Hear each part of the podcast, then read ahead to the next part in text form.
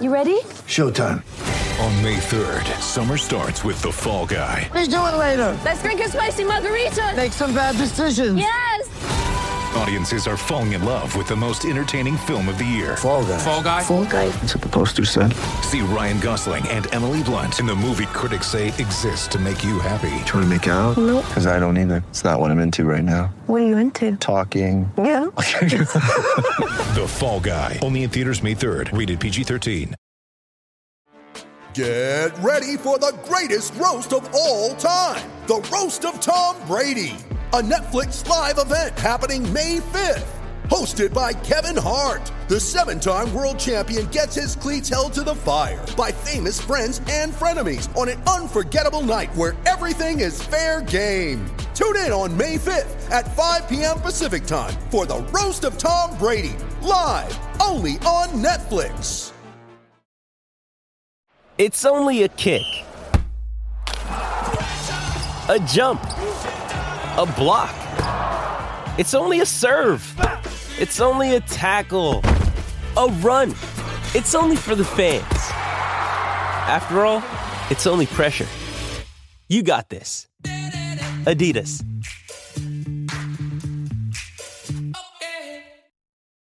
This episode is brought to you by Shopify. Whether you're selling a little or a lot, Shopify helps you do your thing, however you cha-ching. From the launch your online shop stage, all the way to the we just hit a million orders stage. No matter what stage you're in, Shopify's there to help you grow. Sign up for a one dollar per month trial period at shopify.com slash special offer, all lowercase. That's shopify.com slash special offer. Welcome to the Shutdown Fullcast. This is the first of our bi-weekly fullcast. We've gone to twice a week. The megacast. The megacast. We've gone to basically recap and preview, which we take that very loosely. Today's probably going to be pretty recapish because week two in college football. Oh, you, you, you dirty, you dirty thing. You, it's just so much action across the board. It's going to, going to take a lot. We're going to take at least forty-five minutes to figure out exactly what just happened. I think you just warned people that they're in for a one hour and seventy minute podcast. That would be a two hour. But yeah, we're gonna go way past forty-five. Yeah, you've you've cursed you've cursed us. We have never done a we have never done a podcast where Spencer mentions the time either before or during that he estimates it will take, and we ever came even close to that. Yeah, I, I think we can be done in like thirty-five minutes. Two Boy. days. Two days later. Oh my God! I've shit myself. send, send food. Send us send supplies. Help. We're gonna do it. It'll be fine. I um I, I do want to mention this week though that that we're just gonna Jason's gonna call out two things that happened. We're gonna re, we're gonna reserve because a lot of things happened. Okay, you had Clemson, Auburn playing. You had Oklahoma and Ohio State playing in what ended up being a really interesting game. I was kind of down on the evening games for a second, and then that one started to pick up and interesting things happened. That was fascinating. You had U S C Stanford, which because it was on Fox and it was on the West Coast, people might be sleeping on just how much ass U S C managed to kick in that game. Just truckfuls of ass. Like, as much ass as wasn't in the Coliseum today for the Rams game, right? My favorite thing, which is, yes. Hey, nobody's in this game. Let's take pictures of it. Yeah, yes. Yeah, because people are smart. Oh, you want to see Scott Tolzien? No. Why would I want to watch a garbage Colts team where the coach thinks that he just got beat by the forty-niners? A real thing Chuck Pagano said in the post-game press conference. What did he say? Chuck Pagano, there, you know, was giving his opening remarks about the Colts getting their asses kicked and says, yeah, you know, we, uh, as you can see, we got our asses kicked by the forty-niners today. Not the team they played, not even the other team in Los Angeles. I mean, I don't think it's fair they made the Colts play the whole N F C West. That ain't right. That's, you know, they only recruit the best there because it's a meritocracy. It's not like college football. You've got people who have these, like, birthrights and stuff. Nope, nope. It's uh, it's a man's league there. Got to earn your keep. Is Chuck Pagano's record? Don't do See, this. Fine, I'll no? look. I'll look. I'll, no, I'll, I'll look. No, don't don't look. He's not. No, what's the equivalent in our sport? You say like you're playing Ohio State and you're like, well, we got a big game against the Ohio Bobcats this week. No, you no, could. it's not. It's not even close because, like, at least that you can be like, yeah, you know, both like have Ohio in it. One's fucking Los Angeles, yeah. The other one's San Francisco. It's the same state. It's a very big state, so maybe it's like, it's well, Chuck- we're playing North Texas. No, you're playing U T E P. Is Chuck Pagano Italian or French? Like one of those Euro tourists who goes, "I have come here and I'm going to uh, see your country. Uh, I'm going to go to uh, Miami and then San Francisco." Are those close? Those don't look close on the map. So it's three hours, four hour drive. Chuck Pagano. Can I is, walk it? Chuck Pagano is uh, forty-nine and thirty-one at Indianapolis, so not terrible. No, no, no, he's doing okay. Not terrible. Um, eight and eight and eight in twenty fifteen and twenty sixteen, and boy, eight and eight would be a a goddamn coup if he pulls it off this year. Which this N F L is... coach is he? Is he the bald one, or does he have the goatee? He has the yeah. He's got the um. Chuck Pagano sort of looks like he used to have a biker past, but has since given it up. Also, because Wikipedia is Wikipedia, the picture of Chuck Pagano is when is uh, from his time as defensive coordinator with the Baltimore Ravens. Wikipedia, we're trying. Have we now spent more time talking about the Colts than whatever the internet's greatest Colts podcast is? Yeah. Sorry. Will this week? Sorry. So let's, but Spencer Spencer was alluding. Here's how I want to let Jason. Jason only wants to affirmatively talk about two things from week two. And how I want that to happen, if it's all right with y'all. Jason, whenever you're tired of something Spencer and I have brought up, just like interject forcefully and bring it. You have these two cards you can lay down, oh, and we will man. immediately yield our time to you. Yeah, how- that's what we're trying to get to. Can we bring this back after Florida plays? I don't. I'm not familiar with that school. Man, mm, no. I'm, I'm, what if? What if I hang on to one of these cards for after next? Oh, week? oh, after Florida. You mean the University? Florida. You mean the University of Chicago of the South, a school that was great at football and then decided for academic reasons not to play the sport anymore and rejected after. the Big Ten's overtures to that effect. And just like the University of Chicago, there is a radioactive element on campus. That's, that's very, it's very good, yeah, and full of bad ideas. Remember, that's what the what did the University of Chicago do? What if society didn't exist? That'd be good. What do we have? We have a nuclear reactor. We abolished football. We decided maybe we should rip apart the fabric of society for a dollar. I there mean, you go. The alternative would be a Division One football program that has a nuclear reactor. So, oh, that's Alabama, probably. Yeah, never mind. Yeah, Florida. Florida had one for a while. Then they sold it, pawned it. Yeah, don't ask hey, what happened to it. Not sure. If anyone knows what happened to Florida, how reactor, did you please. lose a nuclear reactor in a divorce? Man, I don't want to talk about it. All right, I wanted the Camaro, and I got Peg the Camaro. Wa- Peg wanted to hurt me. Okay, the divorce wasn't about sense; it was about emotions. All right, well, let's. Spencer, you started talking about U S C Stanford. Let's at least. It's not the most important game, arguably, of the of week two. But, um, yeah, just a thorough ass beating of Stanford. And Stanford hung in there, but uh, by the end, just just a thorough, thorough ass beating. Yeah, no, no, no. This is this is very looking at pretty much the best possible result for U S C in a lot of ways. Came out kind of flat against Western Michigan. Not flat here. No, sir.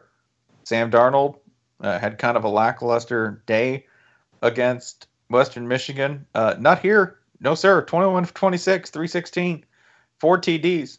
His forehead was looking big and glorious. He did throw two interceptions, but I don't know, man. Stanford's good. You know, he's one of those quarterbacks. He's going to throw a couple. It's going to happen. Yeah, when you go twenty-one of twenty-six, if two of your five incompletions are interceptions and you throw four touchdowns, it's fine. That's hey, fine. You know what? Some, someone's catching the ball. That's Keeping right. the ball off the ground. Completable. Thought- he's throwing completable balls, right? That's what. That's the lesson inter- here.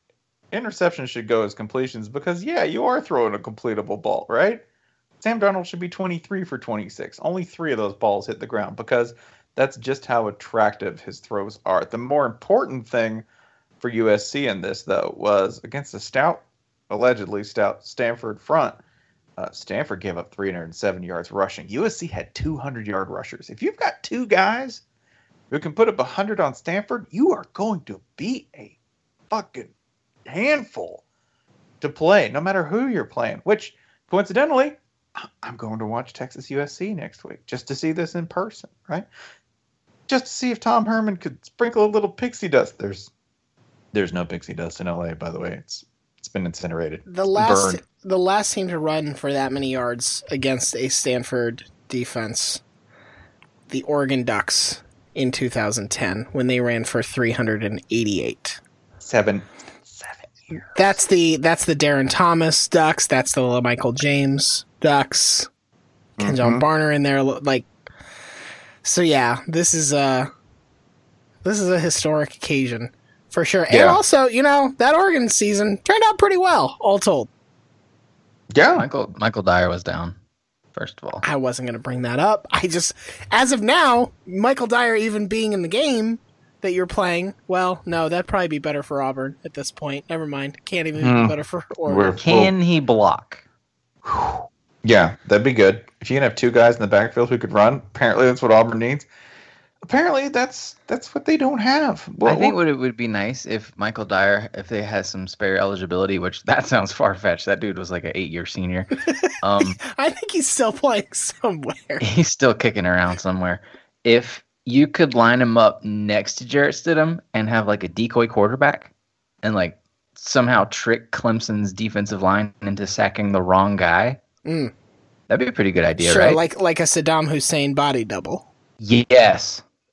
That's the way and to then, go. And then, I mean, it, Jarrett Stidham is assassinated because he's taller. He's the bigger target. Right. Well, he's he's the statue. He's the statue that gets pulled down. So statue. The statue's got to be top. are, are you? I mean, it's not like I mean, Alabama's got some spare statues if you need them. I just how many how many false saviors does this make for Auburn under Gus Malzahn at this point? Like Auburn never has. Auburn never, it feels like Auburn never enters the season with just like, yeah, we got this guy at quarterback. We think he's pretty good. You know, not going to be amazing, but like, hopefully we'll do enough.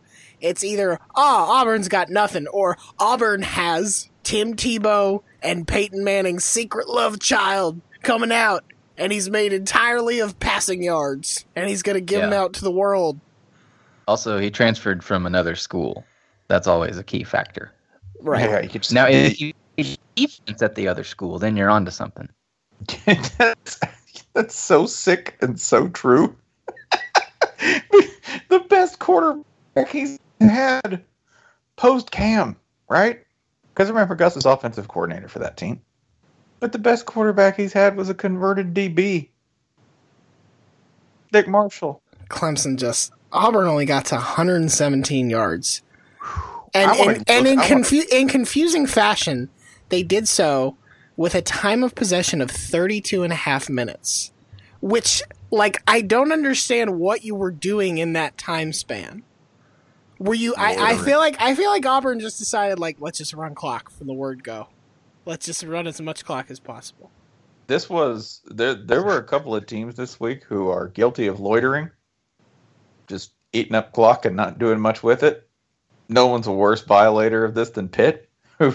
Pitt had something like thirty-eight plus yards of possession and thirty, yeah, fourteen thirty, points. Yeah, they had almost thirty-nine minutes of possession. uh, With a lot of first downs. Yeah, and they, like but they at least they Pitt at least outgained Penn State. So like they just couldn't finish drives or like get drives to go long. They they had shitty field position a lot, and Penn State didn't. Or they or they arm punted because Max Brown. Whew, well, uh, yeah, that boy that boy loves an arm punt. But Auburn, it's just like. How do you spend so much time doing nothing? Well, putting your quarterback back together takes some time. You got to, you know, find the right socket to put the arm in. Mm-hmm. You got to f- download the instruction manual if you, you know, because you don't want to just go by memory. You might put a leg on backwards. I feel like I feel like what Auburn did was the equivalent of when you wake up on, you know, a Saturday in the summer and you're like, I'm going to get some stuff done today. I'm going to go to the gym.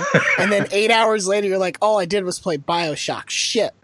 I spent time. Time was spent. Nothing okay. happened. Next Saturday, it's going to be different. It's going to be different. Next Saturday morning. I'm not going to be surrounded by nine LaCroix cans. I can't fit to the recycling because I didn't even take it out today. All right. I got seventeen to-dos. I'm going to get all of them done. Okay. I got one of them done. one for seventeen. So here are, I'm just going to read the yardage gain for all of Auburn's drives in the second half, at which at which the score was seven to six. So this was still a close game that Auburn could have won. Are you ready? Yeah. Two, five, six, negative five, seventeen, negative five. That's a damn phone number. Well, it's weird to have negatives in a phone number, but Auburn, you figured it out. Auburn, uh, Auburn would do it. That's what that dash in the middle is. See, yeah, Auburn's got what... that. Auburn's got that negative phone number, so it can't be hacked by the Equifax hackers. You'll never have ours. Four, negative four. Oh wait, you know what has two dashes? This is a social security number, so that's what this is. And no one, and you know what? No one in Auburn has one. So no security. Ain't no security in that backfield, bro. Mm-hmm. It's very social, though. Clemson, come on over.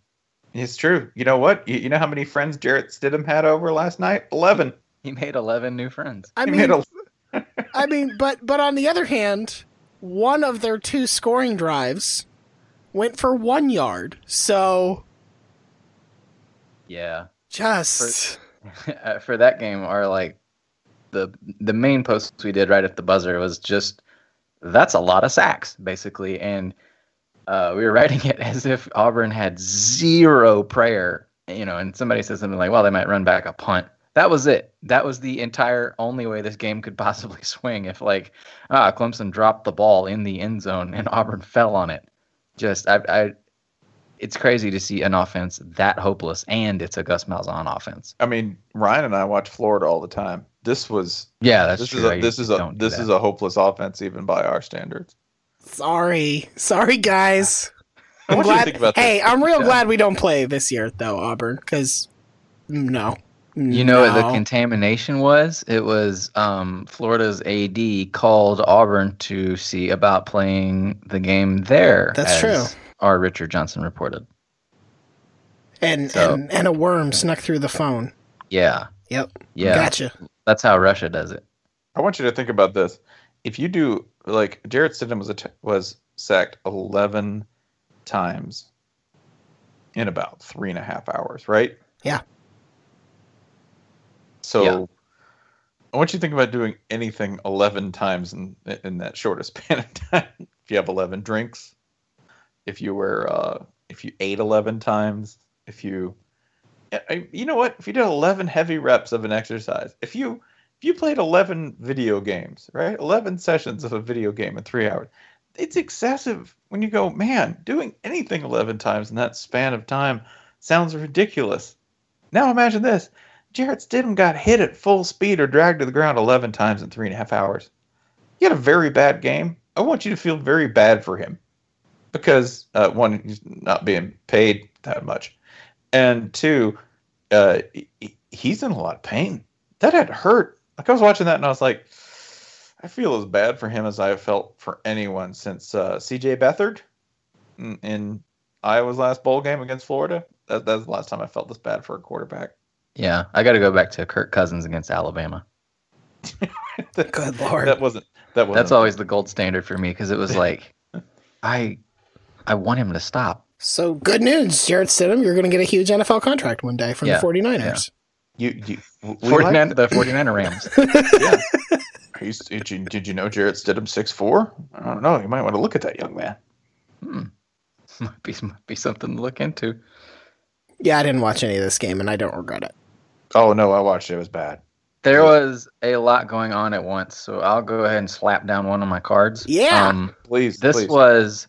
So the prime time was just stupid, stupid, stupid loaded, and everyone knew it. You had the two games we've discussed so far. You also had Ohio State, Oklahoma, and you also had Georgia, Notre Dame, which was a far bigger deal than um, you know, the rankings and whatnot would have suggested, which is kind of cool. It's a college campus trip and all that. But you had all these big, big, big noisy games going on, and they were all kind of flat in the first half. They were all, you know, lots and lots of defense, but not defense like, you know, oh, look at this dude got lit up. Look at this pick six, you know, not like, uh, and, and it wasn't like a single game you could focus on like L S U Bama every year where it's three to three, but it's, oh, those are two N F L defenses. You had all this going on, and there's kind of this weird lull, and then howling out of that lull came an eighty-seven-yard fumble that was touched by five, six, seven, eight different players and resulted in Louisiana Tech having a third and ninety-three from their own seven-yard line. And it just completely took over college football internet for a half hour, an hour, somewhere in there, until like one of the one of the big games asserted itself. Like, they might have been looking up and realizing Stidham had been sacked eight times, and we all said, oh, okay, we better get back to serious business. But it was just amazing seeing it, something that stupid completely steal everyone's attention away from four games that mattered quite a bit, and I was very happy about that. Well, but what did they do after that when they were faced with third and goal from their own seven? They made up quite a bit of it, if I recall. Like the next play, I'm not going to look it up. Facts don't matter. But the next play, no. I seem to recall it being like a fourth and sixty-seven. Like they made up a nice chunk of it. Yeah, because if you're facing, think about it. Everyone says, well, there's nothing in the playbook for third and ridiculous number, right? What's in the defensive playbook for third? You're like, well, go go stand on the fifty. Like you could just line up eleven men on the fifty, right? Like you're just, I don't know, just make a wall. That works you know, against B Y U. You know, with B Y U, every down is third and ninety-three. so, so they had fourth and goal from their own twenty-eight. And at this point, this score was fifty-seven to fourteen. We are talking about, like, the start of the fourth quarter at this point. There is no way that, that Louisiana Tech was going to come back from this deficit. So why not just go for it on fourth and goal from your own twenty? Like, isn't it more interesting to say, like, you know what? Yeah, you beat us by forty points, but we converted on fourth and goal from the twenty-eight because you got a dumb penalty and kept our stupid drive alive. Yeah, like, is there a one in one hundred chance you would have landed that shot? Sure. I think so. Sure. Why what not? Is, what it, Listen, like, man, if there's one lesson of twenty seventeen, it's... let's just do it and be legends, man. um, I, I would say that, that the all-P I offense is pretty much the only way to go there, mm-hmm. right? Either that or your best screen, because there's nothing more humiliating than trying your best screen. Which team was it, by the way, that tried the... UMass. The screen in the end zone this week? You're talking about the Hail Mary screen? No, not the Hail Mary oh, okay, screen. There okay. was a team. There was another team that ran a, a screen from their own end zone. Yes. Oh, I missed this. God, I yeah. didn't see this, and I don't want to. No, because if you remember, like the best example of this was two thousand ten Rutgers, who yeah. who tried to run a screen out of their own end zone, and I believe George Selvey decided to get himself two points out of that. Real quickly, because when you catch the ball two yards deep in your own end zone on a screen, uh, sometimes they don't fall for it. Ah, it was it was in the Pitt Penn State game because Sean Watson called the screen, and uh, guess what, y'all? Screen when you catch it two yards deep in your own end zone. Uh, sometimes that cornerback manages to beat the lineman because uh, cornerbacks are faster than linemen and they like to tackle people. And they tackled them in the end zone and, and, and got a safety. Thus avenging, by the way, the keychain-worthy upset last year of Penn State by Pitt. That's uh, that's no longer happening, evidently. And James Franklin wants you to know that this was not a big deal for Penn State. So not a big deal. It was, all just right? like beat- it was just like beating Akron. Okay. So not a big... Not did not matter. Did not ne- we never think about Tiffany. She left eight years ago, and we just we never think we don't know what she's doing on Instagram or Facebook. We don't know if she's still with Brad. We don't know how their two children, Brad Junior and Bliffany, are doing. We don't I think love- Bliff- we don't think Bliffany's a dumb name because we don't think about Tiffany anymore. Never had a single thought about Bliffany never. or Pitt. Bliffany and or Pitt. I we love don't. like the yeah, coach got him. Coach got coach got those bastards. Yeah, like wait, wait, which which which bastards did he get? I I can't say. I, I can't tell you. It was I don't a good, know. Hey, he you got know some what? bastards. It was a good day for coaches all up in their feelings, and this is how we're going to talk about the Notre Dame Georgia game. I like the segue. I can't give you a more solid burn, and I can't really say anything nastier about Notre Dame or the effort or, or Brian Kelly, because, you know, there's a lot of ways you could go to this, because, uh, one, you have uh, how many how many points? That's one. They lost this game by one point, right? Yeah, yeah, twenty to nineteen. Yeah, not one possession, one not point. One, not one possession. Well, coach, wouldn't that one point? Okay, one point. A point is a is point five of a possession. That and uh, that and you could easily go, oh, well, this is clearly like a Georgia team that's not as talented as Notre Dame is on paper. They're just not. They're not as organized. They, they probably don't have the recruits that Notre Dame has by a margin. He added it up. They didn't have the starting quarterback they thought they'd have entering the game. Certainly not. Already on their backup and Jake Fromm, right? As Winbush is established the starter there, had a great game against Temple last week. You could go a lot of different ways. This is played at home. It's played in Notre Dame. All that mystique. All of that mist. Yeah. This you can go a lot of yes. different ways. Yeah, the the the, the eerie. By that he means M Y S T, because no, like uh, okay. the island, Notre Dame fans were not there. Nobody was there for Notre Dame. There's nobody there. Yeah, you get lost. You don't know why you're there. Oh, maybe they were. You know what? Since they're such good students, maybe they were stuck in books, just like Mist. It's not mm. their fault. They were studying maybe, too hard. Maybe it's just all the locals vaping so hard, just seeps into the sta- seeps into the stadium. That was so. I have been to a game like that. I don't, I think it was either oh three or oh four, somewhere around that. Florida played Miami at home. And Florida fans and there was were smoke everywhere. Yeah, well, Florida fans were pretty sure that they were that the Gators were going to get killed, so a bunch of people sold their tickets to Miami fans. And it sucks. It sucks to it sucks to have that happen. It is it is deeply unpleasant, and I understand why some Notre Dame fans are very pissed at their fellows for doing this. But as a neutral, even though I was rooting for neutral now, third party observer, I was rooting for Georgia at the time. It's real. It's real. It's real, real funny when you see like, oh, the storied, storied South Bend, Notre Dame Stadium, where legends have lived and died and lived again. Like, you're just like, oh, boy. Lot of, lot of Brogans up in here. Lot of Brogans and Brady's. Well, no, Brady, I guess, is on the Notre Dame side. By the way, shout, quick, a lot quick, of Bortlets. Quick, quick, quick, quick shout out to an actual Brogan, by the way. That would be that'd be Brogan Roback, a name we are not making up. Eastern Michigan's own starting quarterback, Brogan Roback, who looks exactly like what you like. He looks exactly like what a Brogan Roback would be. Brogan Roback as a starter got Eastern Michigan's first win against an F B S opponent.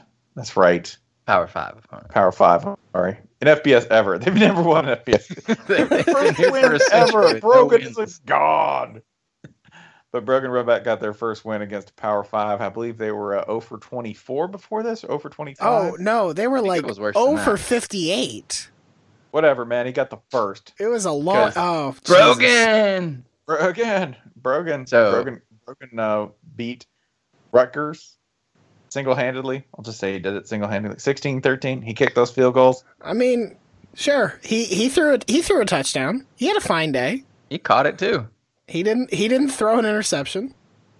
Um, he didn't take a sack, taking them out of scoring range on the final possession of the game. Now, did he? Because I tuned in to the end of that. It was Big Ten alternate, which really made me question whether, as a society, we have our priori- priorities right. And then I heard, "Oh, Eastern Michigan, Rutgers coming down to the wire. I should watch that," and I was able to watch it. That's not good. That's not right. I shouldn't be allowed easy access to that. I just how did how did how did Rutgers score more points against Washington than they did against Eastern Michigan? Body I clocks. Don't understand it. And what I like here, me. Well, right now we have on edge every Notre Dame fan and Georgia fan. Sure, because every Notre Dame fan knows the burn is coming, the punchline is coming, but it's mm-hmm. been derailed by Eastern Michigan Rutgers, mm-hmm. which mm-hmm. like, yeah, oh man, you you fell behind them on the fight card. That sucks. And then every Georgia fan is just, come on, say it, say it, say what we did to their stadium. Well, all right.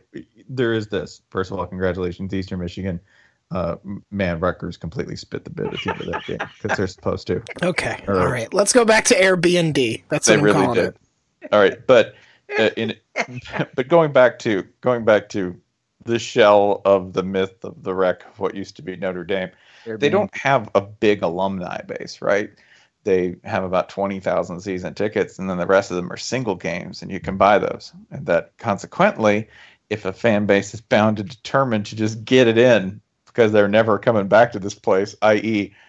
Georgia, then they're going to get up all those tickets, and that's why Notre Dame's field looked like like like some sort of half Georgia Notre Dame alumni function. Boy, that'd be a twisted thing.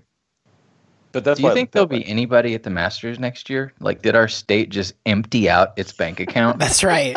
Indiana is rich. Delta, well, no, because yeah, the, peop- no, the people who took the people oh, who took three thousand dollars from Delta not to go to the game, they'll go so to the Masters. Just flipping I, Delta money. I saw Georgia. I saw Georgia fans on Twitter who were like, "Yo, man, those are Masters passes on the last day." They were already planning. They're like, no, take that. And then you take that money and you get mm-hmm. Masters passes for the weekend. That's how this works, son. Hey, buddy, that twenty twenty-five U C L A trip, I'm going to get tickets right now and turn that into monster trucks. I mean, I mean, this was this was a pretty this was a very golf football game because Georgia was just for Georgia was just like, oh, and another penalty that's going to co- oh, that's going to co- oh, but he he saves par with a brilliant three on a oh my goodness, and Georgia has won the oldest whitest game of all time. I like the golf analogy there because it's like, I mean, shit was real Georgia. You know, like it, the penalties weren't just oh darn. You know, it was it was like it was like it, it was like a pickup just mudding all up and down Notre Dame's field. Mm. Sorry yeah, about was, your turf. Yeah, it was a muni. It wasn't a private course. Let let it let it. Should have let us bring our dog in here. So, so I like to ask an earnest question, and I'm not trying to tweak anybody here. Why were Georgia fans so hyped for this game, and why were they so hyped to win it? Other than the fact that it's a win on the road against a ranked opponent, et cetera, et cetera. Like, I don't understand what's special about Notre Dame that has Bulldog fans, like, really, really excited. They've never been to South Bend before. Is that it? Yeah. What's part of it? It's part of it. It's one part you of it. You got to remember, we're very, like, we're very cynical about Notre Dame because we know that, for the most part, the entire mythos of that program is a lie. Right. Right. Based in like crappy recruiting and this insane kind of borderline racist myth about it being like, you know, the place of opportunity as opposed to like a horrible hive of future hedge fund managers. Like, you know, and Ted Leo and everyone I know at Notre Dame, you're all pleasant people, right? If I know you personally. Um, but otherwise it's, you know, just this kind of little wastoid hive. Are you I are are you sure it's not just like a now I can now I can really d- dive all the way into my nineteen eighty-one Sugar Bowl sex fantasy? I there's think part there's of it, yeah. I think there's part of that, but I think that for most people, especially most Georgia fans, like it would still represent a chance to go to some place they thought was significant or interesting as opposed to like a place where you know, they. I saw somebody on Twitter, it was a reporter who was like, said he saw two Georgia fans. Mom was like, they got a whole building for hockey? Well, that's what the map says. And it was presented, go and it go was, Thrashers. Yeah, and it was presented with this mock, like, oh, the rubes. They're so surprised we have a building for hockey. Suck my dick, dude. First like, of all, you're the one with the building for hockey. Yeah. Ain't nobody make you put that there. So, like, I mean, the Georgian, this particular breed of Georgian, is a person who is all about landmarks, um, mm-hmm. as we've seen in the news lately, for for good and for bad at times. Um, you know, the Masters.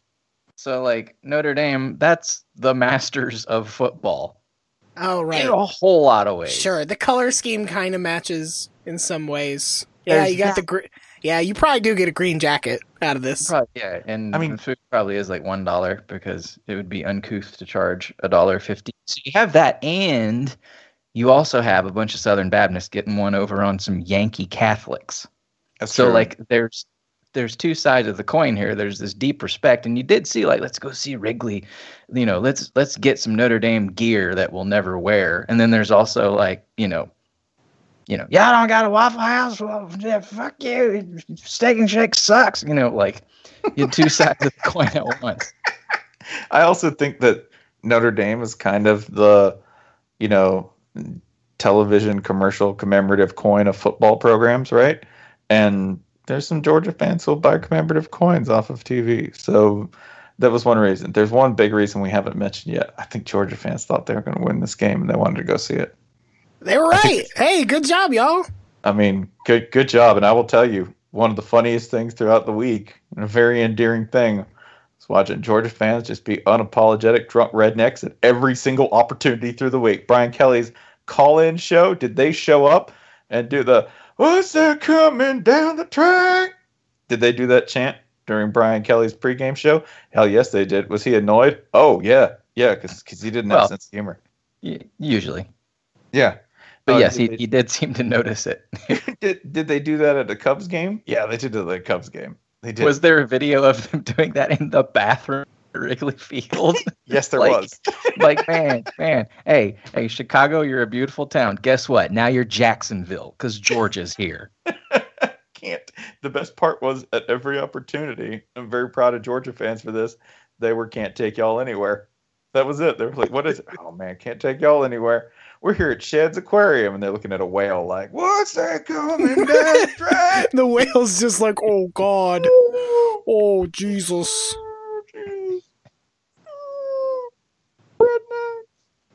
I went drinking with Champ Bailey once. Does that count? Champ, Champ, he's a good guy. He's, he's a good, good man. He's a good he's man. Good man. Uh, so, yeah, but this was big. This is big, man. Georgia goes in with their backup quarterback. They go to Notre Dame. It's a pretty good Notre Dame team. I don't, I don't care if Brian Kelly's a dick. That hasn't changed. Pretty good Notre Dame team. Good offense. You held them. You you kept them in check. They weren't able to run the ball for anything. They only ran for fifty-five yards. They they they averaged three and a half yards per play. They were three of seventeen mm-hmm. on third down, um, and that's with a whole bunch of Georgia penalties. So yeah, that's real, and that's real promising. Like a super sloppy performance all around in terms of penalties and procedural stuff for Georgia. They still managed to eke out a twenty nineteen win, and uh, they take over half the stadium. This may be as good as it gets for Georgia's season, and that's fine. Probably. I mean, I, I think we saw last year what beating Notre Dame in a uh, highly hyped game can can result in. Look, I, I look forward to U S F coach Kirby Smart. Let's talk about Louisville. Let's talk about Louisville, North Carolina. Oklahoma. No, Oklahoma, Ohio State. We will get to. We're saving saving the entree for last. Are we going to do two straight episodes where we just keep punting Oklahoma, Ohio State? No, we'll get there. I promise. We'll get, we'll get there after. We'll get there after this. I promise. Well, it'd be gotta, even better if we, if, we, if we swore we would and then didn't. I mean, that does sound extremely on brand. We should have like a ticker like E S P N does, the coming debate up. Subjects that are coming up, and like it just it, the ticker's like always like, what the fuck is happening? Like we don't know. We've lost oh, the plot. Oh no. Now we're back to the Colts. Who's now? Um Lamar Jackson is averaging five hundred five yards of offense a game. If he if Lamar Jackson were a team by himself, and I would posit that in many ways he already is. Uh, he would be twenty-sixth in the nation. He's awesome. North Carolina has problems, although um, so big, does so does Louisville at this big, point. Big problems. North Carolina has massive problems. Lamar Jackson is, is has has not missed a beat at this point. Just looks amazing and awesome. And does he make the occasional bad decision? Yep. Does he have to because they're this team might have to score thirty-five to forty-five points a game to win? Yeah, that too. Uh, mm-hmm. Is this all going to come crashing down against that Clemson team? It really might, and not because Not because I think Lamar Jackson's going to – I mean, he, listen, he's probably not going to put up five oh five against Clemson, but Clemson might not let him on the field because Louisville, your defense, it's uh, it's got some issues. They they have some issues, and those were less noticeable because uh, the U N C defense is on fire, just playing with playing with gumballs and sparklers on their heads. Just, hey, out here to have some fun, on fire the entire time that they're on the field. Um, what you should know about Lamar Jackson in this game, though, is this. And and I ask you, did did either of you watch a substantial portion of this? I would say yeah. I watched about uh, twenty to thirty percent of it, yeah. Yeah, I, I probably watched sixty to seventy percent of this game. And it was stunning how relaxed he is right now. He is so smooth. Like last year, I remember on past plays, it was, oh, all right, I got to look at this guy. Then I got to look at this guy. I got to, okay, now I have to run, right? He would go one read, two read, go. And now Lamar Jackson is kind of seeing the matrix and letting everything flow. And it's really cool to watch. And in this game, even when he was harried, I think it was his second touchdown pass where he, they got a corner blitz, as Greg McElroy called the cat blitz, right? Just boop, right off the corner. And he dodged the dude, shook him off of his ankles, looked downfield, and threw the longest touchdown pass he had ever thrown. Right down the seam in a perfect coverage, splitting two safeties, right to an open wide receiver. And it was a bomb. It was beautiful. He now can do things like when receivers, like he can throw to running backs and, and wide receivers in the flats because defenses are so committed to just hemming him in that there's space there. He, when he takes off on runs now, he doesn't do it with that kind of pell-mell picking his way through. Nope, just glides. Yeah, it's he, scary. He, it's scary how good he could be. Now he's keeping his head up is the yeah the the football uh, cliche. You know, like on that one touchdown, it he could have easily scrambled for a first down. He could have made an amazing play. He could have gained twenty, thirty yards, and everyone would have loved it. But you know, like you say, he, he is learning how to keep his options open as he goes. He had over five hundred yards of offense and six T Ds by himself. And in doing so, I never felt like he forced a thing. How the hell do you do that? How? How in, in football, a game where it's like, well, just take what the defense gives you, typically means you're just sort of nibbling down the field. Uh, he averaged ten yards completion. He averaged six point nine yards a rush. Nice. He did terrifying things all at this pace that just, like, that's how talented he is and how fast he is. That he was doing everything at a pace that appeared to be different than everyone else on the field. So this is just me. I'm going to be in awe of, like, at least two people this week. He's one of them. Baker Mayfield's the other, right? In a very different kind of way. Lamar Jackson doesn't look like he's hurrying at all. Baker Mayfield looks like he is playing with his hair on fire every single minute of every single play. And now we can talk about Oklahoma, Ohio State. Thank you. Yeah, I'm not kicking that down the field. Segway's here. It's about flag disrespect for me. First of all, flag and field disrespect. You know, flags. I mostly yeah. watch I watch the games to see if somebody will do something disrespectful. Because otherwise, I view I view football to be the most respectful thing you can do to another person. And when you decide that hitting somebody in the head and ribs and legs repeatedly, which we've all decided is okay, is not enough for you, and you decide to to bring a flag out, like you're like you're not Neil Armstrong's son. You get in a goddamn Apollo rocket if you want to put a flag somewhere. Purdue ain't right? on this sideline. Purdue is not on this goddamn sideline. And if they were, Eh, well, they might have put up about as much fight as Ohio State did, actually. Sorry. However, is, isn't it true that all flags are worthy of standing at attention and respect? And anyone who does not do so is disrespecting the flag? Listen, because, I mean, I think it could be argued that Ohio State laying down was disrespectful to Oklahoma's flag. I have to just go ahead and cite that it is a delightful piece of coincidental irony that Oklahoma, home of the land, the original land thieves, went and staked a claim on Ohio's field. They staked a claim on a place called Columbus. Layers. Like, you went and named yourself after Columbus, and that didn't even stop it. No, no, no. You're flipping the script. So you take you take this crystal ball, Cologne. Aye. And J T Barrett has smallpox, so it all works out. Mm-hmm. The whole offense. whole offense is diseased at the moment. A lot of scurvy all throughout. The wide receivers, their hands, I think they've melted. More of a new, more of a nutritional deficiency overall, right? A space issue, a real estate issue, because nobody's got yards. Yeah, this is this is bad. J T Barrett, you can't. I don't want to blame J T Barrett because nobody's open. Nobody's open downfield, and and those crossing routes that they relied on against Indiana, they just weren't there for some reason. Like, Paris Campbell looked like a god against Indiana, and against Oklahoma, he had twenty-seven yards and three catches. That's it. Oh, oh, like, their leading receiver was K J Hill. K J Hill didn't have fifty yards receiving. They kept it all in front of them. Now, you know, Ke- Kevin Wilson's a really, really smart coach, and Urban Meyer's a really, really smart coach. And this must be bad because those are two smart guys who can't get this loose, whereas Lincoln Riley, Lincoln Riley, you, the leading receiver for Oklahoma for, for Baker Mayfield, to give you an idea of the brilliant night that Baker Mayfield had. Who was the leading receiver? Don't look. Well, just tell me the the position of the tight end. Receiver. Yeah, tight end. No, backup tight end. Better. Snap, long snapper.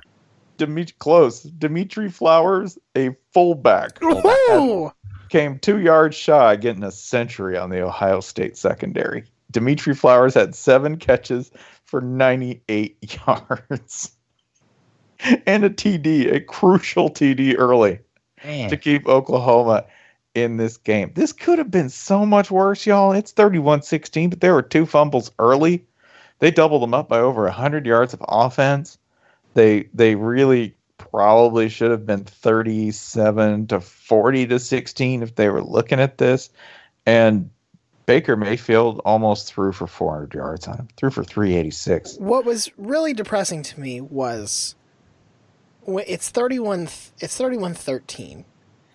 Like, with about eight minutes left in the fourth quarter, and Ohio State's got the ball and they're driving, and they get all the way to the Oklahoma seventeen. They've got first and ten. They go three yard run, incomplete pass, incomplete pass. It's fourth and seven. There's six and a half minutes to go, and it's a eighteen point game. And they kick the field goal. And on one hand, it's like, well, yeah, you know, you, you eighteen points is still a three-score game. fifteen is not. But it's just like, y'all, y'all, y'all. No, you knew that was you knew that shit wasn't gonna work. That was like, see, we're still trying. See, I'm eating yeah. my broc. I'm eating my broccoli, Mom. Be this proud is- of me. I'm going to school, just like you said. On Ohio State's end, this is looking a lot like the Ohio State-Michigan game's going to be like fourteen ten. Ugh. In like quintuple overtime, yeah. we need to we need to talk about multiple overtimes to, to round this thing out, by the way. Somehow not, two safeties in overtime.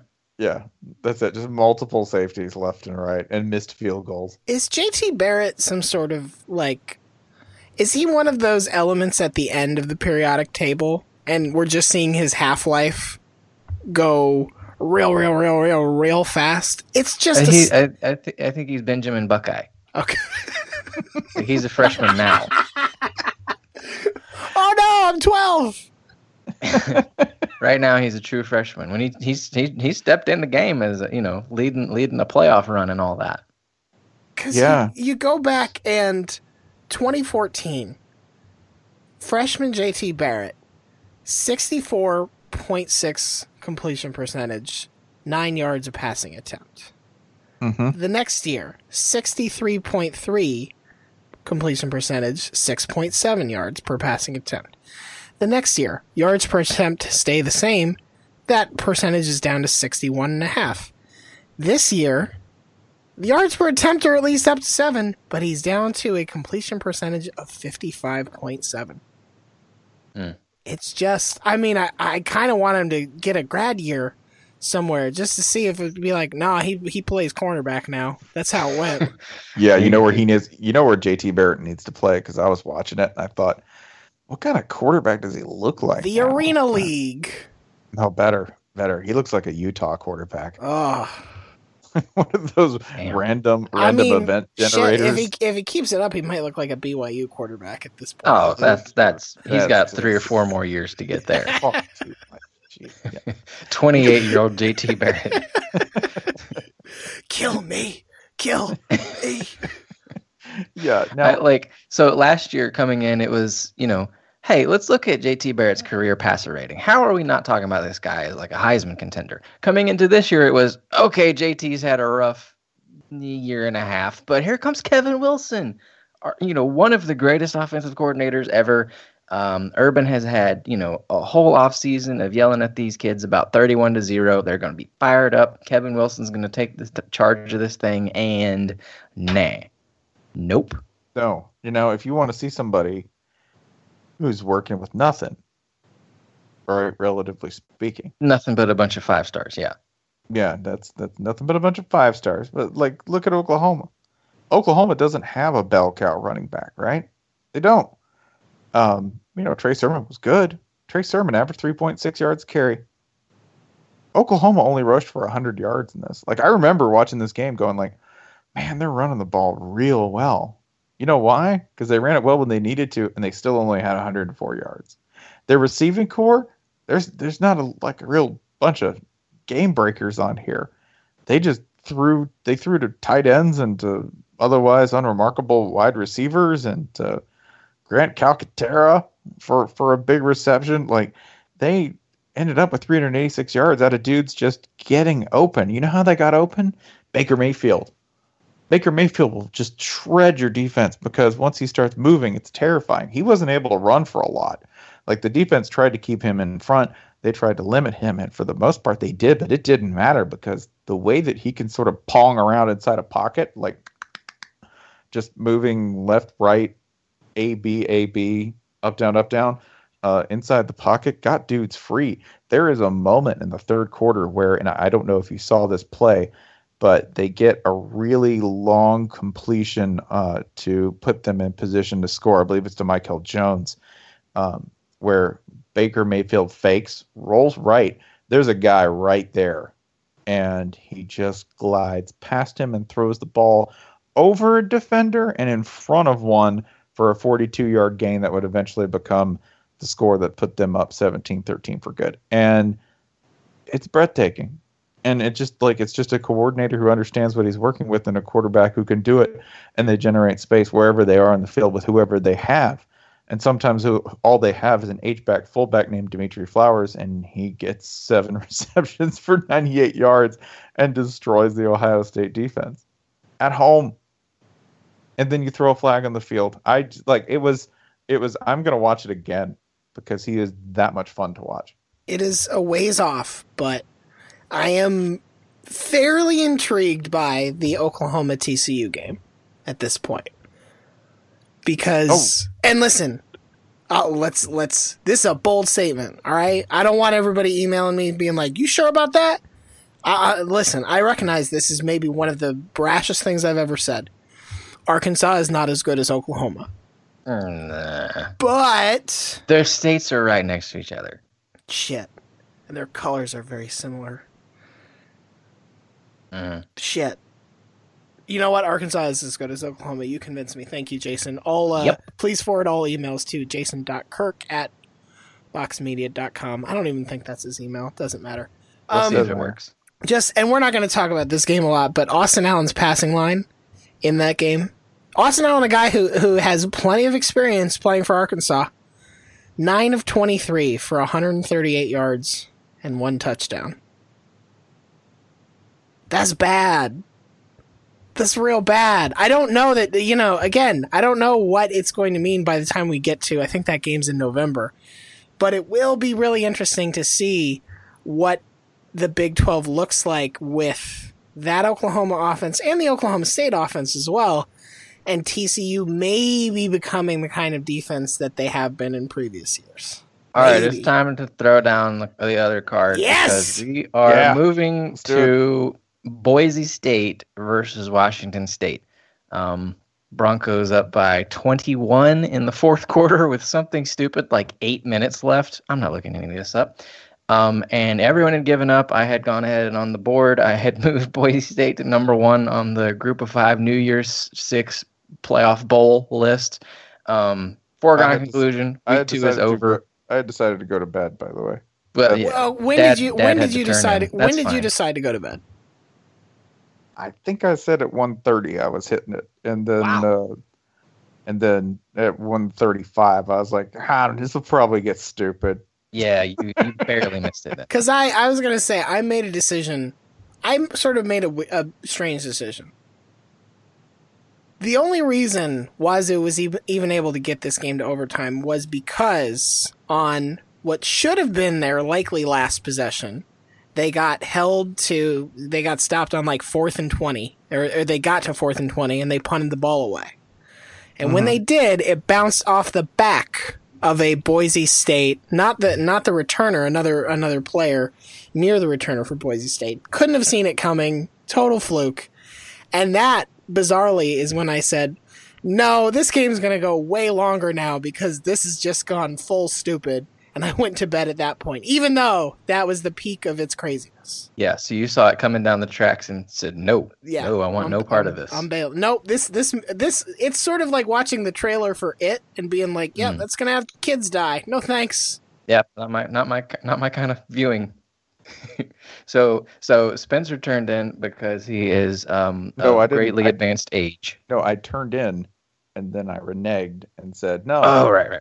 Yeah, okay, I was like, "This is gonna get stupid." Caught your third wind. Caught my caught like caught some wind. caught some yeah. dad strength and bounced back. Yeah. Whereas Ryan gave up. Yep. Uh, I was around for the duration.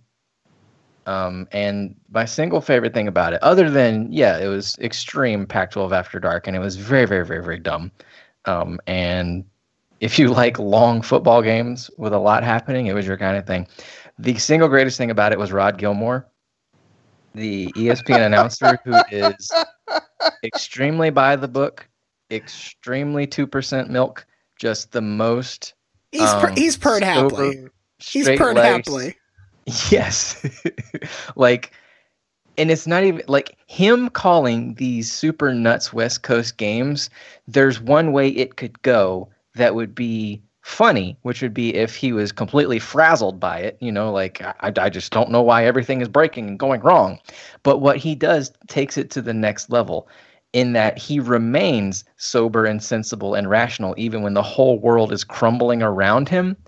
And it's admirable and it's awesome because he remains himself and he keeps trying to force insanity into something that makes sense. Like, you know, well, if you're up by seventeen, I think what you should do is hang on to the football.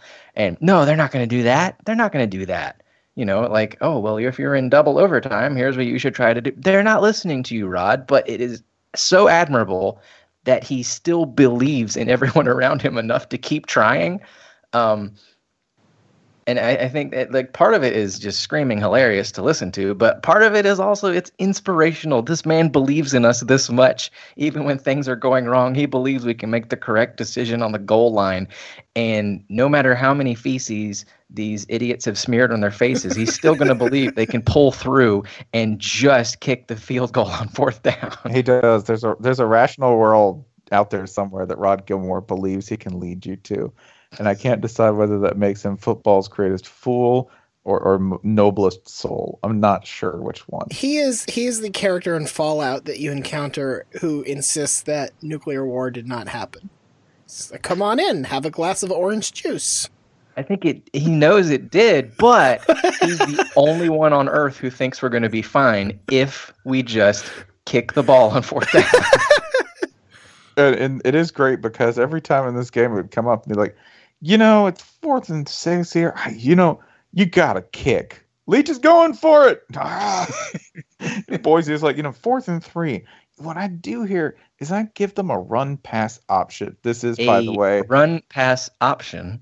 This is Rod Rod Gilmore's like juicing is to your your newly health conscious friend as the run pass option is to Rod Gilmore mm. in the red zone. There is no play, no fourth and short thing that cannot be remedied by an R P O. This is his Fitbit that he won't stop fucking talking about. I think it's like an iPod Nano or something. Like, you could have a six foot seven, two hundred. The thing about the run pass option is that it holds up to eight hundred songs. You could have Jamarcus Russell back there on fourth and six, and he's like, "I think you got to roll him out and see if he could do something with his legs, or maybe get a ball to a receiver. You know, he can move a little bit." No, well, this is can't. third down. That's third down. Because on fourth down, you better kick that ball. Oh, yeah, gotta, kick that. You got to take the points. Can, well, hold on, hold on. Can you run field goal? Can you kick a run pass option? Oh, a run kick option. Oh, if you come out and start doing rugby plays, Rod Gilmore would say, "Finally, they've learned all they they've have learned. They've ascended. Learned from me." Is Rod Gilmore I, I, I seen, leave now. I can return to my Aussie home planet. Rules? Man, Rod, Gil- Rod Gilmore watching Aussie rules. Like, oh, finally. Here is here is the best summation of how dumb this game was. All of these things happened to Luke Falk during this game. He set the school record for career passing yards. He got benched after that happened. And then after the benching, he came back in and got hurt. It was amazing. Like, Luke Falk experienced every conceivable emotion. After that, he was lingering by Mike Leach, like trying to get put back in. And of course, this entire time, Rod Gilmore was seemed to be convinced that only Rod Gilmore could stop Luke Luke Falk from taking the field. And like, you know, they'd be discussing something barely related. And by the way, they need to remove Luke Falk's helmet. Can someone please go down there and do that? Well, that's because he oh. knows that's that's the weak spot on this boss. If you take his helmet away and you punch him when he flashes, his head is flashing, that's yeah. how you win. I'm kind of surprised Rod Gilmore doesn't wear a helmet at all times, or at least a hard hat. Like, just, you know, you know, one of the most common causes of death is an accident. Most of those from falling, especially if you're over fifty. And at my well, age, I find wearing a hard hat just makes sense everywhere. You never know when a broadcast booth might collapse. People fall in the shower. And that's why I just climb inside the washing machine. This is, by the way, Boise State had the same thing happen. Brett Rippon, Brett Rippon was out. Montel Kozar comes in. It's not really clear, like, Brett Rippon was was injured, or I, I, I'm still not exactly sure why he was benched. Shit got weird. Yeah, yeah. And I mean, just a tremendously dumb game. Yeah. Also, Mike Leach called his offense constipated. But um, Wazoo has now opened the season by beating an F C S team and beating Boise State, so they will finish three and nine. Condolences. Yep, that was it. Um, that said, I would like to mention briefly that, oh boy, the race for first Arizona school to fire their coach. It's on. on it's on and popping. Which did you like better? Did you like Arizona losing to Houston, or did you like Arizona State getting beat by ten points by San Diego State? So many choices, so many options to choose from. Did San Girl. Diego did San Diego State pass for, I don't know, even seventy-five yards in that win? No. No, they did not. Did they need to? Again, no.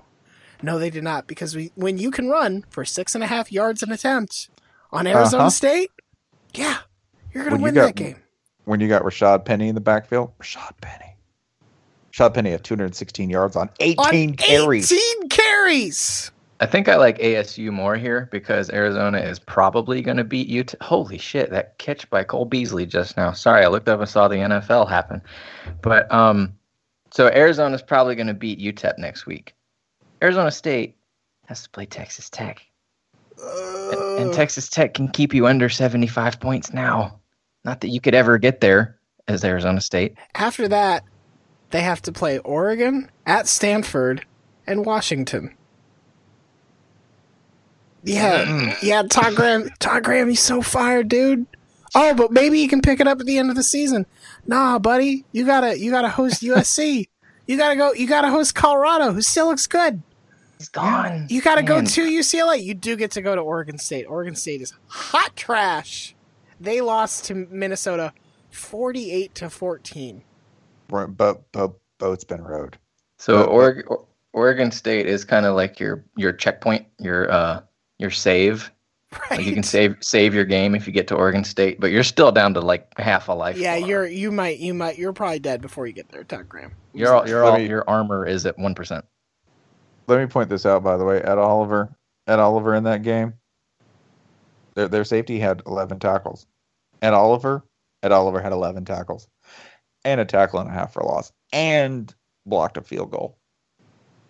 He was not handleable. And keep in mind, This is this is with them reading him a lot, right? And in a defense, in an offense where you're trying to get the ball out of the backfield and running options uh, designed around him, he still had eleven tackles. I overall, it was a much better week for college football in the state of Texas. Houston got to play and got a win over a Power Five team, even if it's not a very good one. Um, Baylor lost to an F B S team this time. But, uh, well, I would I job. would posit that as U T San Antonio got a win. That's a okay. Texas school, right? Kept the win in state, right? So that's important. And Texas A and M, probably everything went fine. um, you know that that was not the case, Ryan. I mean, they got a win. You know what? The board the board says W, and I'll put it that way. But um, hey, un- the- until late, and sometimes that just means why? Why? Why? Did they do better against the Nichols Colonels than Kirby Smart did in year one? Shit. They did. Well, this is like Kevin Sumlin, and what I'm going to assume is year eleven mm. at Texas A and M. Been a few. Been, been being paid a ridiculous amount of money for this, and um, yeah, they were they were tied with Nichols at one point in the fourth quarter. Nichols, formerly Nichols State, not not an F B S team. They're they're, they're an F C S team. What they, so yeah, yeah, they they got problems. They got deep. Yeah, they got serious problems, man. Massive problems. You know, who doesn't have problems? South Carolina's two and zero, man. South Carolina looks awesome. They got they got deep, they got Debo Samuel just returning kicks left and right. Their defense limited a pretty pretty solid, pretty impressive Missouri offense to I don't know less than seven hundred yards and thirteen I mean, points. South Carolina last year, it took them six games to score nine touchdowns on offense. And this year, they've done that in two games. Yeah. South, South Carolina, I mean, I think Georgia still looks like probably the best team in the East. And Tennessee is, like, weird and fluky enough that maybe they'll still be good. Florida's garbage. I think we can establish that. Yeah, correct. Um, South Carolina's gonna make, going to make for some trouble in the S E C East this season. They, they look good, and they look fun. And I, I know we're saying that about a Will Muschamp team, and I'm fine with that. Because I think you know they what look I just like, I've learned that it's not Will Muschamp that's the problem. It's Florida. It it's a Florida. it's a it's a it's a fun elevated version of a Muschamp team because yes, they're still scoring on special teams and three yard drives and all that and getting like wildly outgained by the teams they're beating. Um, but it just works.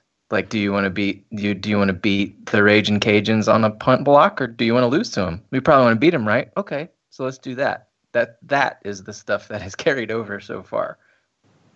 I don't know, man. They're throwing, they're throwing more than twenty passes a game. I know that's a low bar to set, but it's real and it's true, and it happened. Yeah, I'm confused by this, and I don't want to think about it or process it emotionally okay, yet. Um.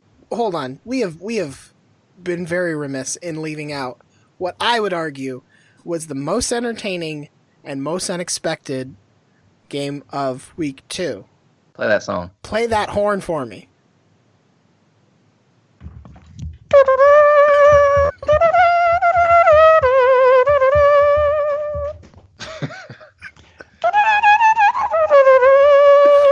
Wow. The damn, ma- the damn matadors started stabbing each other. It was amazing. El Asico, you lit it the fuck up. forty-four forty-one. Overtime.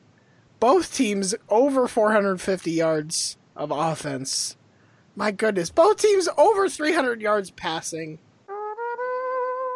I liked how it felt like everyone was proud of us, that like our pet game was actually good. Like we didn't, we didn't do this. We didn't have anything to do no. with this. You know, I'm, I'm glad, I'm glad people watched it, and anyone whose decision was pointed in that direction because of us, cool, cool, cool, great, great, great.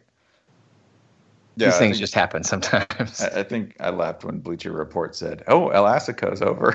oh, oh, in it their, was on, in so, their somebody, push somebody notification. Yeah, it was on a somebody got. Well, I guess thousands of people got a push notification that said Elastico, and I would imagine they said, "What the fuck does that mean?" And then Googled it and found y'all's post explaining what it I is. saw that. I saw that shared in several points. It was like, um, here's actually what Elastico means. Here's here's what all the yelling is about. Yeah. No, it was it, that was actually probably like that was probably my favorite game to watch. It it usually is in week two for reasons that I can't explain. This year I could explain them because it was awesome and good for you, Ohio, well, good for you, Iowa State. You were there. You're you're right there.